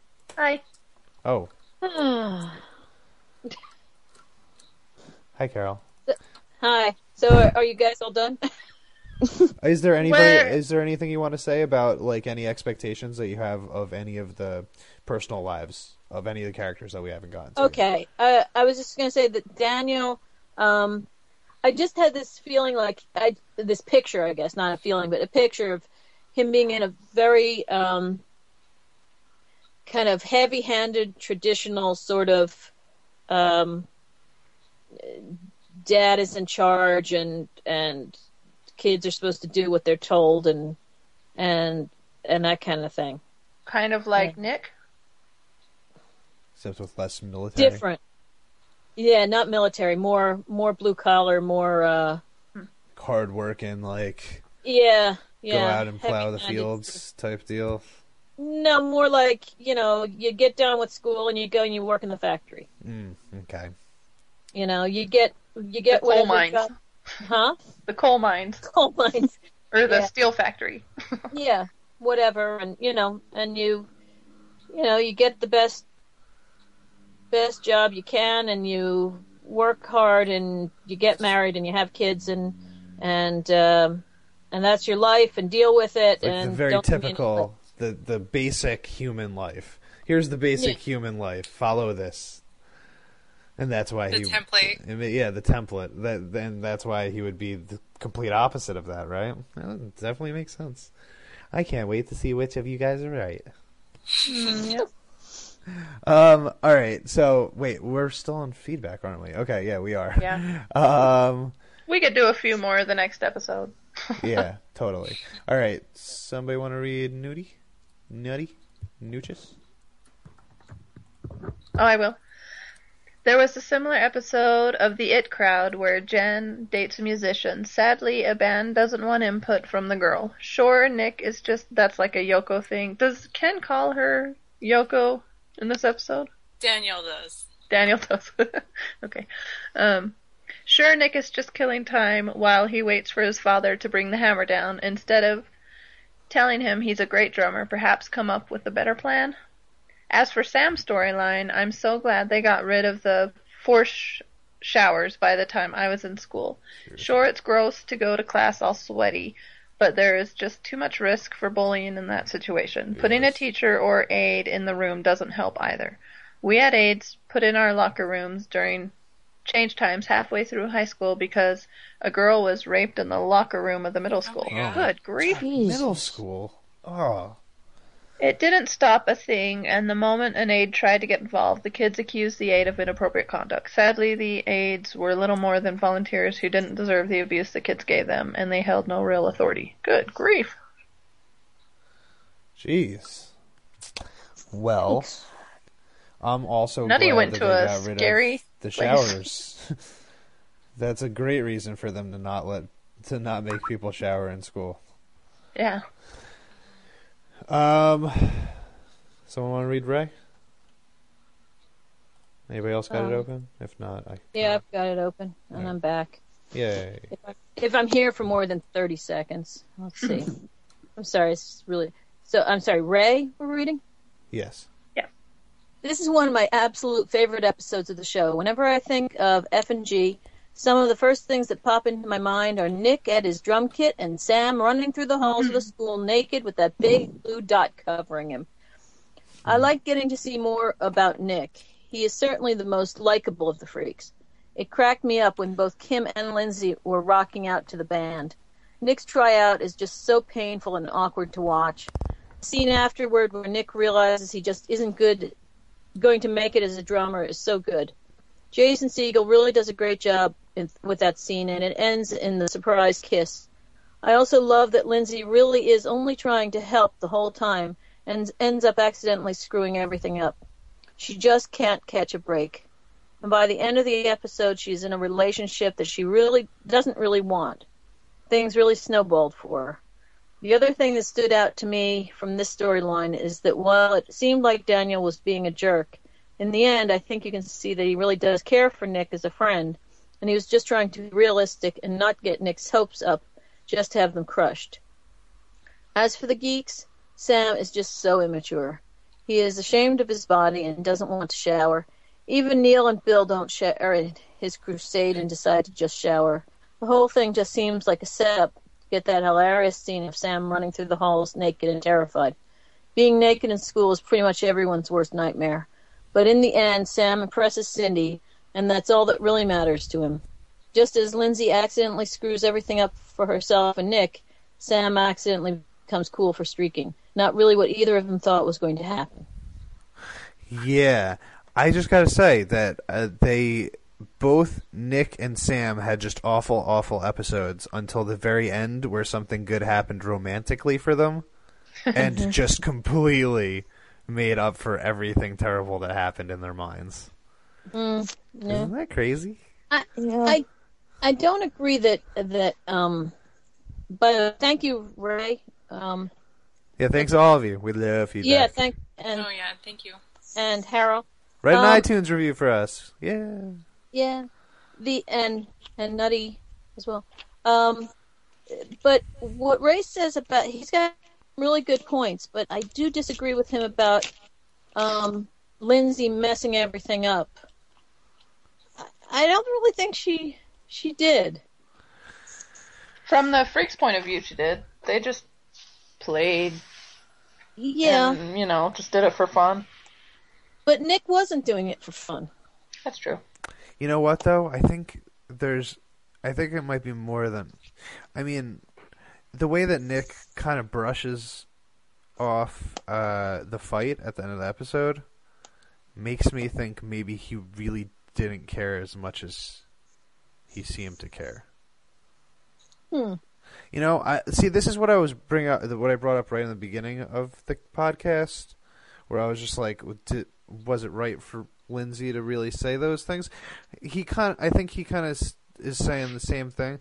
Like, I'm not necessarily. I don't necessarily agree with what I was saying or what he's he was saying about that, but I think it's interesting just to to think about that because if Nick like she she said those things because she was being motivating and she wanted to help him but like and he obviously seemed to care but maybe he really didn't care that much because the fact that she kissed him you know fixed every problem that he had.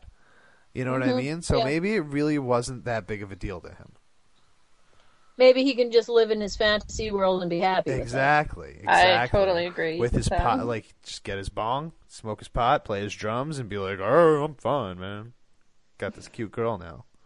So, if that's the case, do you think that they were ever actually going to battle the bands, or do you think that was just? I think it was like, I think it was. I honestly feel like it was more like Nick was probably 50-50 on it. You know, like I would like to do this, and if they decide that they really want to do this, then I'm in. But I don't really expect them to do this. And the rest of the band was probably like, "Yeah, that sounds cool," but really had no intentions of going through with it. Yeah. Uh, yeah, I mean, I I could see the other everybody else not ever having a, any intention of going through with it. I just it had seemed like Nick really wanted to do Battle of the Bands. And that they were going to end up if if he did get the others to do it they were going to end up being pretty You know the thing is though, like as all of Nick's every time it seemed like Nick really cared about something, it wasn't until Lindsay kind of convinced him to care about it. You know, like she pushed him towards feeling this way on pretty much everything that happened to him throughout this episode. So like I'm not like I don't I'm, I didn't think this until we started talking about it, and as we're talking about it now, I'm starting to think maybe he didn't care as much. Like before, this this hadn't even come up t- until we read Ray's email. Um, yeah but I Which is- that's I think it's it's possible that that might be the case where like really she was just pushing him the whole time, and he never would have cared that much if she wasn't pushing him so much. And because he liked her, he went along with the pushing. You know what I mean? And didn't Yeah. even try to combat it. Yeah, I mm-hmm. agree. He was so happy just with those headphones on and the mm-hmm. lighting and the little piece of dry ice. the one piece of dry ice right. right in the bowl. And you know, like I said before, his thing is oh, he needed to pull a C plus average. Is, You know, his drumming career does not hinge on going to the army or not. No. Mhm. And and he still doesn't seem like he's even going to attempt to do a C plus average. Yeah, it's like he's it, given he- up yeah, he's that got no intentions of doing that whatsoever. Which is, I mean, come on, C plus.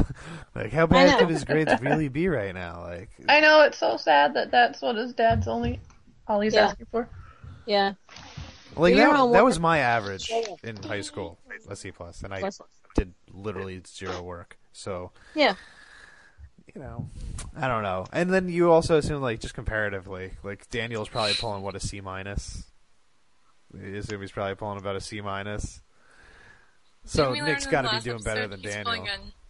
Well, well, he was he was gonna fail algebra. algebra. But I assume like he does not getting Fs in all of his classes. That would be crazy. Wouldn't you get kicked out of No, school if you were just failing everything?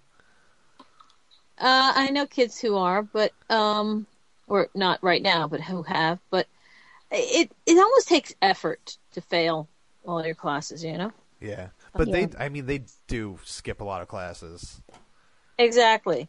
If you show up, and especially if you manage to do your homework, you're going to pull like um, a B Well, or they're, a well C. they're, they're definitely not doing their You homework. know? Like there's they've never done homework before. Yeah. They don't need to If tell you us just that. show up, you'll. Sorry. What are, you, what are you doing over there? Are you hitting people? Me? Oh no, that's my daughter. Okay. I She's thought supposed to be in bed. My Um, husband went to play basketball, so Oh really? The Wrangler left. I don't. Oh wait, I keep forgetting. It's only eight thirty by you. Yeah. yeah, he so plays. midnight. He Is plays basketball on Wednesday nights till like midnight. Actually, That's awesome. Wait, how old is he? uh 33, 34. Does he play in a league? Or he just, No. just goes- oh, that's cool. It's just a bunch of guys. I wish I had that. Mm. Um. Anyway, all right. Let's do ratings and then quotes, or quotes and then ratings. I mean, we change the order literally every episode, so it doesn't really matter. Just whoa, we fly by the seat of our pants. yeah, man. We're all about living in the moment over here at McKinleycast. Let's do quotes because I have them right in front of me right now. Let's do it, and you could even do the first one since you're just staring at them. Okay. Sam, our bodies are merely shells which conceal our heavenly souls. Try not to get too tight. Oh, that one made me sad because it reminded me of Angel. uh, All right, let's go next. Bob. Wow, Bob, go. Okay, this is a scene we mentioned before uh, um, at the dinner table. Sam, you have a beautiful body. You're an Adonis, a slab of beef. If I wasn't your sister, oh my god. That's awesome. I love that one. All right, I'm going to say this even though we kind of said it before. Schreiber, put on some clothes. You look like a 50 year old man.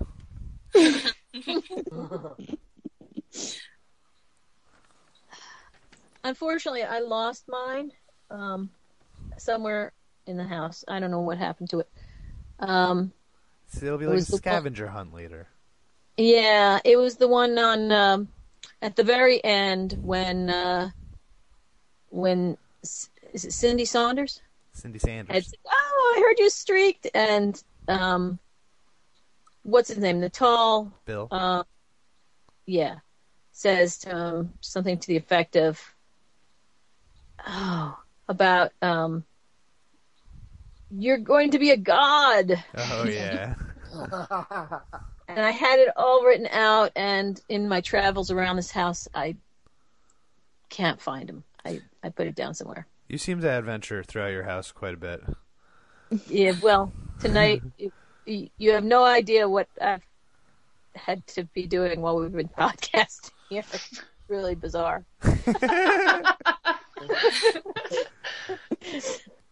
Excellent. Um, anybody else got a quote? Come on, Um, Katrin, Aisha. Um, I had two, and I cannot pick between them. Um, one of them was one of them was "Screw you, I'm hilarious," and um, I agree. The other Neil's one- hilarious. yes, he is. And the other one, I don't know why I found this so funny, but during the streaking scene, the math teacher when he just goes, "Why?" I had to pause. Oh yeah, Mr. and laugh for like a minute and a half. I swear my family thought I was losing my mind. and he's never said. He's usually just saying things to piss you off too. Yeah. But today, funny. One that's see what we got to do is we got to limit Kowchevski to one word, and then he's the perfect character. um, Aisha. Okay, uh, my quote is from the first scene in the luck room. I hope I can still have kids. Oh, Come on, you got hit in the groin, not a hysterectomy. It's so crazy. As you're saying that, I was reading that. um, anybody else got any more? I know I have one somewhere. Oh, here we go. Yeah, I got one. Okay. Wait, did everybody go? Am I jumping the gun here? Yeah, I think so. Okay. Um, this was Ken and Daniel. Um, so how about we meet at 301 then? How about 315? I have to fit in your mom. You want to sleep with my mom? Mm-hmm. oh my god.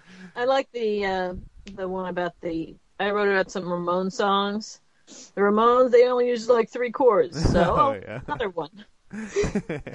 Yeah, Um, that was great. and uh, very accurate. the one, the one with Sam and Bill. You look a bit like my grandpa. Oh, is your grandpa super cool? Oh yeah, He's got those black socks on with his gym clothes. yeah. Oh, I got one. Um, you'd look good in that dress. I love that he says that. It's so funny. The uh, Oklahoma Yes. dress, you know, oh yeah. that Millie's wearing. he just turns to Lindsay. Nick does. You'd look good in that dress. Oh yeah, Are you? Who would look good in that dress? dude. Oh, just Nick's yeah. just Nick's reaction to what was going on there when they're like, "We have some." Kowchevski comes out. He's like, "We got something special for you," and Nick's like, "What?" When they're sitting in the cafeteria, and then, And they're then they start going. He goes, "Oh, oh!" he is. He's always so so much enthusiastic. faux I love excitement. it. Beautiful. Nick's so great. It's. The second Um, scene with Millie just cracked me up. She like she didn't even have any lines, but she just did Oh. that like thing, and then I just like died laughing. The Yes. what is it? Jesus When she Christ, sees Holy Spirit or Sam Streaking? Oh, she crosses Oh, yeah. herself. Yeah. Oh yes, Yeah. I have. You finally got your wish, Nick. You're as good a drummer as John Bonham. Of course, he's dead. Ken coming up with the funny one-liners. Yeah. Any other ones, guys? If not, we will move on to ratings. Okay, ratings. Why don't you start us off, our lovely guest? Okay, um, this is one of my favorite episodes. Uh, I really liked Nick, and I had no idea the episode was about him, obviously, but uh, I really enjoyed seeing that whole story play out. Uh, I think that him getting the kiss at the end was absolutely going to change his world around. He was going to think that everything was going wonderfully, despite the fact that the band was still awful and that he still needed to get a C plus average and all of that. You know, he's he's really happy at the end with the you know Lindsay putting the dry ice in the bucket and whatever, and, and uh, he thinks things are working out great. Obviously, that shouldn't hold up for any length of time. Um, Sam was also an interesting story. Sam was a never nude long before Tobias Funke made it uh, popular, and he went from that to being a streaker in one episode, which was uh, pretty amazing. I love the blue dot. I That's thought true character development just right there. amazing. Yes. um, you know, the stuff I didn't like was minor. Uh, I, I never liked the adults. Mm-hmm. I thought that the threat of Nick joining the army seems to be pretty empty so far. I mean, I can't imagine watching this in two episodes and having him be in the army or something. Mm-hmm. So just have to see how that goes along. Uh, but overall, I thought it was a really funny episode. A lot of great lines, and uh, I liked the way the freaks came together at the end. Uh, as I said, Daniel, I thought had been really kind of a jerk for a while, and, and he kind of rallied around Nick at the end. And I like him even being able to tolerate Lindsay at the end.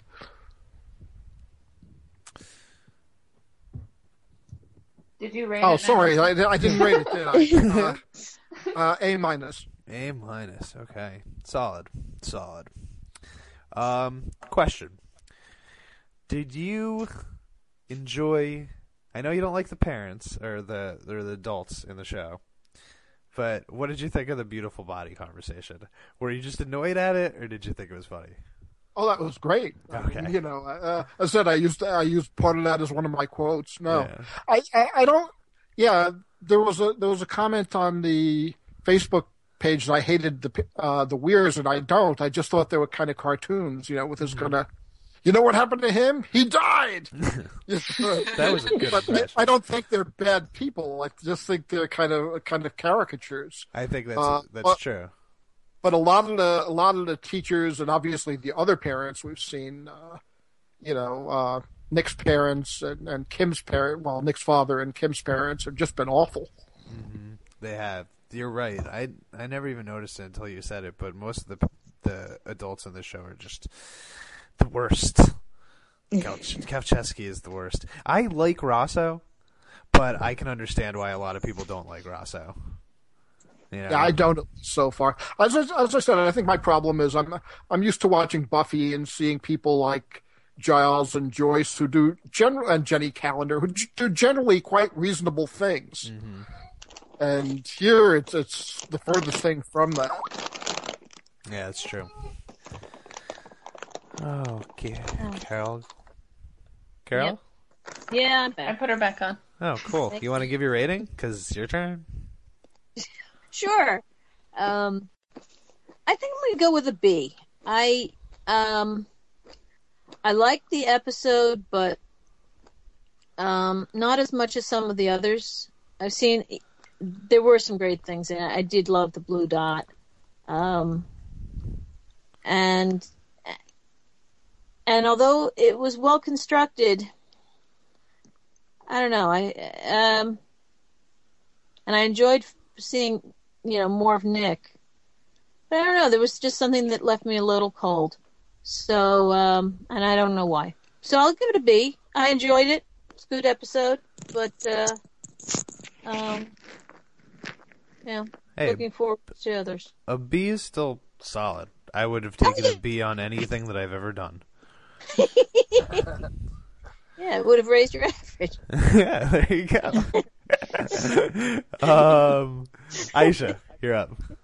Oh, oh, um, I was gonna say, um, that face that Sam makes during the family dinner is Ah. like really popular, and I've seen pictures of that since before I even knew what Freaks and Geeks was. And I think even the actor has said on Twitter recently that that picture is more popular than he is, and like is my favorite thing ever. yeah. But I would have to give this a B plus. I like the episode, I just didn't love it. Okay. Katrin? Um, I'm also gonna give it a B plus. I I liked the episode. I didn't like it quite as much as I liked last week's episode. Um, but some some some stuff I can speak. I swear was pretty good, and you know, Nick centric, and I like Nick a lot, so that that's a bonus. But don't think it's quite it quite earned an A. So B plus. All right. M? Um, I'm waffling between a just a straight up A and an A minus. I think this is one of the episodes I think of when I think of this show. I think it's really good. It's really entertaining and fun. I'm gonna give it an A minus. A minus from Emily. I feel the same way. I'm. Um, this is definitely one of the episodes that I think like this might be the episode that I think of when I think think of Freaks and Geeks, but it's not necessarily because I think it's the best episode. Yeah. There's just something about it. Um, It's which iconic. is yeah. I mean, there's there's iconic moments, and like like like you said, the face that Sam makes, and just the whole uh, the sun them playing "Sunshine of Your Love." I mean, I I don't know if you guys have listened to our podcast, but I play "Sunshine of Your Love" while Emily does the intro underneath it in MIDI form, actually. um, and I shall again for this episode. But just because, like, when I think of when I think of, I remember Bob mentioned something like. Uh, Oh my God! Is Styx going to be an ongoing thing with this show? And I Oh, was yeah. just thinking, I don't know if that's going to be the case. All I can remember is "Sunshine of Your Love." It's the only song I could I could remember. But anyway, I think this episode is is pretty good. I don't think it's the best. It's definitely not the worst. Um, I'm going to give it a B plus also. So that's gonna. I mean, we're kind of all over here, but uh, everything between a B and an A minus. So solid B plus episode from us. Um, if you guys want to send us uh, feedback, you can get us at the Facebook page, which is McKinleycast. Right? That's what it's called. Something like that. McKinleycast. I think. Facebook.com slash McKinleycast. And uh, you can send us emails at McKinleycast at gmail.com. And we're also on iTunes, where we love reviews. Which, in Um, fact, we're gonna do a little contest. oh, Um, we are. So, uh, yeah, why don't you tell them about that? Yeah, we've got three reviews already, and so the people that and Bob, you're one of them. I believe you did write a review. The people that have written a review already are automatically entered into the contest. Um, we're just we're a pretty small podcast, so you'll have a pretty good shot if you do this. And um, just for a ten dollars iTunes gift card, um, I think we'll should we just go through the end of December, Uh, or should we go longer? I don't know. Uh, When. It depends when this podcast will actually be released. Right. Or maybe Review. how about how about one month from whenever this broadcasts? we can say that. So, Okay. End of January. uh, Yeah. We'll just pick a random review, maybe assign you a number, and I'll send you a ten dollar iTunes gift card. beautiful. I want one. Can I win one? No, I'm on the podcast. but you can win one. We can't review ourselves. Um, we can. I, I guess don't we see could. anything stopping me. All right, guys. Um, it was great talking to you, Bob. You want to tell anybody? I mean, we went over that you're from the Dexter Cast. Is there anything else you want to, you know, kind of promote or anything? Yeah, uh, yeah, uh, it's a podcast. Yeah, it's an intro cast like this one. We've had Aisha as a guest on. Um, I also worked on the Hellmouth podcast, which Katrin has been a guest on, and I recently uh, recorded an episode of the Other Lost podcast uh, where I'm a newbie as well. Where are Really? they at Where on are that you? one? Yeah. Uh, in season five, Oh, uh, my episode than me. was Namaste. I am about three quarters of the way through season two of Lost. Oh, I'm cool. Making Season it through two, that very, one's very intense. slowly. Yeah. But I'm I'm I'm digging it. I'm not gonna lie. I thought I was gonna hate it. It's just so many people say so many bad things. It's like if if It's- somebody were to tell me to watch Dexter now without ever having like I watched Dexter from season two on, and if they were Mm-hmm. like after I heard all the terrible things about like you know the last season of Dexter, and they were like, hey, you should watch Dexter, I'd be like.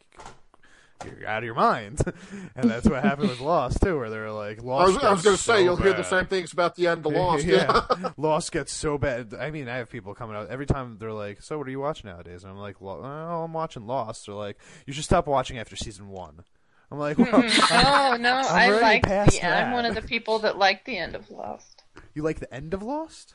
Yeah, You're definitely in the small minority there. I agree. Yeah. But I did like it. The problem I keep hearing is that a lot of storylines don't get resolved, which worries me because I don't know what which storylines they are, and I don't know what I'm supposed to, what I should allow myself to get invested in. You know what I mean? Like, should I worry about these freaking numbers that Hurley No. knows? Like, do I need to worry No. about these things? You That's why I haven't started numbers. Lost yet. No, How you'll many find out about the of numbers. You find out about the numbers. Really? Yeah. I I only saw the first. I don't know when it first came on. I watched it, and I don't know. They lost me in the first season. I was like, I was just getting bored, and uh, I never went back. And the more I read from the writers and stuff, that basically they didn't know. You know, they were just throwing stuff out there and didn't They have any did do idea where they were going with any of it. And it was just like, ugh.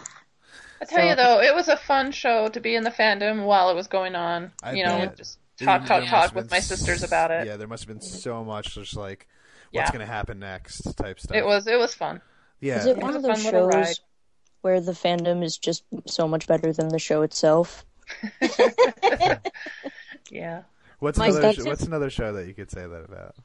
Glee. Really? Oh yes. You both said that at the same time. Wow. The sh- I I hate the show Glee with every fiber of my being at this point, but I actually physically cannot stop watching it because I'm so devoted to the fans and to two of the characters. I've Right. actually stopped watching it, but I still How? participate. Tell me how. I don't know. I was just watching the one with Blaine's big brother, and I was like, I'm missing time off doing homework for this shit, and I just never went back. Like I was in the middle of the episode, and I just never went back. Uh, I wish I was as strong as you, Aisha. I watched a couple episodes of that and was like, nope. Yeah, I The first season was really good. After And then- that, no. Well, it was like the first nine episodes, and then they went on a, That's what I watched the first nine episodes. and I was like, then eh. it was all downhill from there. Hmm. And then season two was bad, and season three was bad, and I, I don't want to talk about it anymore. That's the formula with Ryan Murphy shows, though. I have a feeling we're approaching that that on Community now. That the fandom is better than the show itself. You Well, would- that got restructured. They got new. well they had network Showrunner. Well they they they got they lost Dan one guy. Harmon and they got those two guys that you know trashed up season four or whatever. Not that I mean, come The on, last no- nobody else could have done it. wasn't that bad. It was pretty weak. I mean, like there was some interesting emotional moments, but the show was rarely funny through season four. Which It's is like a shell of its former self. yeah, it was like fan fiction. I don't know. It just it bummed Yeah. me out. Hey, don't knock fan fiction. I love fan fiction. All right, it was We've like never poor. gotten It into was like fan fiction. poorly written fan fiction. Like fan And- fiction written by twelve-year-olds. There you go. But they start to figure it out by like the second half. And There were it definitely a couple to come episodes. Together. There were a couple episodes that I was like, these are okay, but most of them I was just like, okay, this is just weak. And like, listen, this is the one situation where I wouldn't mind at all if the main character woke up in the first season of, of in the first episode of season five and said, "Oh, that was all a dream." Like, I would actually be okay with that for once. Okay. Anyway, you know, this has been fun, guys. Um, done? We're done, I right? will do everything that I can to get this episode up after I get the other episode up. Say bye yet? what? Did we end the recording? No, I haven't entered the recording. the world needs to hear this. We're still going on. Um. All right. Bye, everybody. Bye. Bye. Now the recording has ended. Okay. Say terrible things. About whom?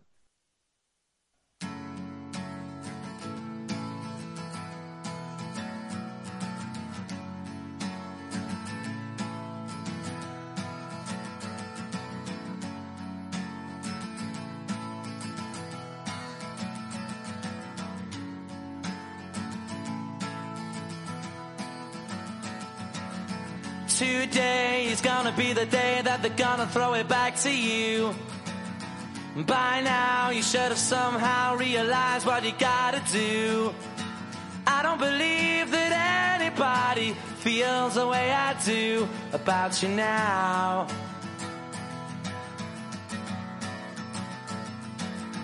Backbeat, the word is on the street that the fire in your heart is out. You've heard it all before, but you never really had a doubt.